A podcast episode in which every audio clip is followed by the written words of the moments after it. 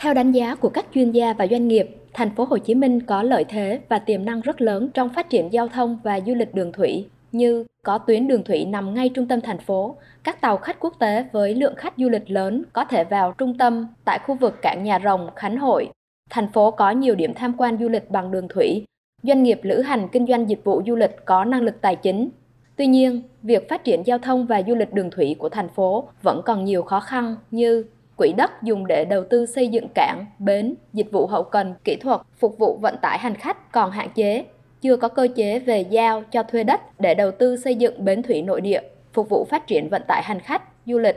Quy hoạch kết cấu hạ tầng đường thủy nội địa mới dừng ở phạm vi khu vực. Dự án khai thông tuyến rạch chiếc nối sông Sài Gòn và sông Đồng Nai triển khai còn chậm. Nhiều cổng ngăn triều trên các tuyến kênh Tẻ, kênh Đôi, rạch Bến Nghé, sông Cần Duộc, sông Phú Xuân đang chậm tiến độ, gây ảnh hưởng đến giao thông vận tải đường thủy.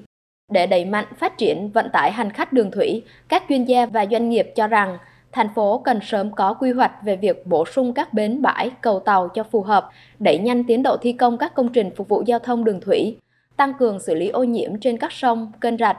có quy hoạch cho các công trình phụ trợ tại bến tàu đón khách. Đặc biệt là cần có các cơ chế, hành lang pháp lý cụ thể để các hoạt động trên được xúc tiến, triển khai. Ông Bùi Hòa An, Phó Giám đốc Sở Giao thông Vận tải Thành phố Hồ Chí Minh nói: Cái mình cần ở đây là cái cơ chế, cái khung chính sách và cái cuối cùng ở đây vẫn là cái nguồn lực của thành phố. Phải có sự hỗ trợ từ ngân sách, phải có sự hỗ trợ từ doanh nghiệp và phải có sự hỗ trợ từ trung ương. Ở đây doanh nghiệp đầu tư, họ đang chờ cũng như sẵn sàng đầu tư. Họ đang chờ cái khung pháp lý này thôi để yên tâm đầu tư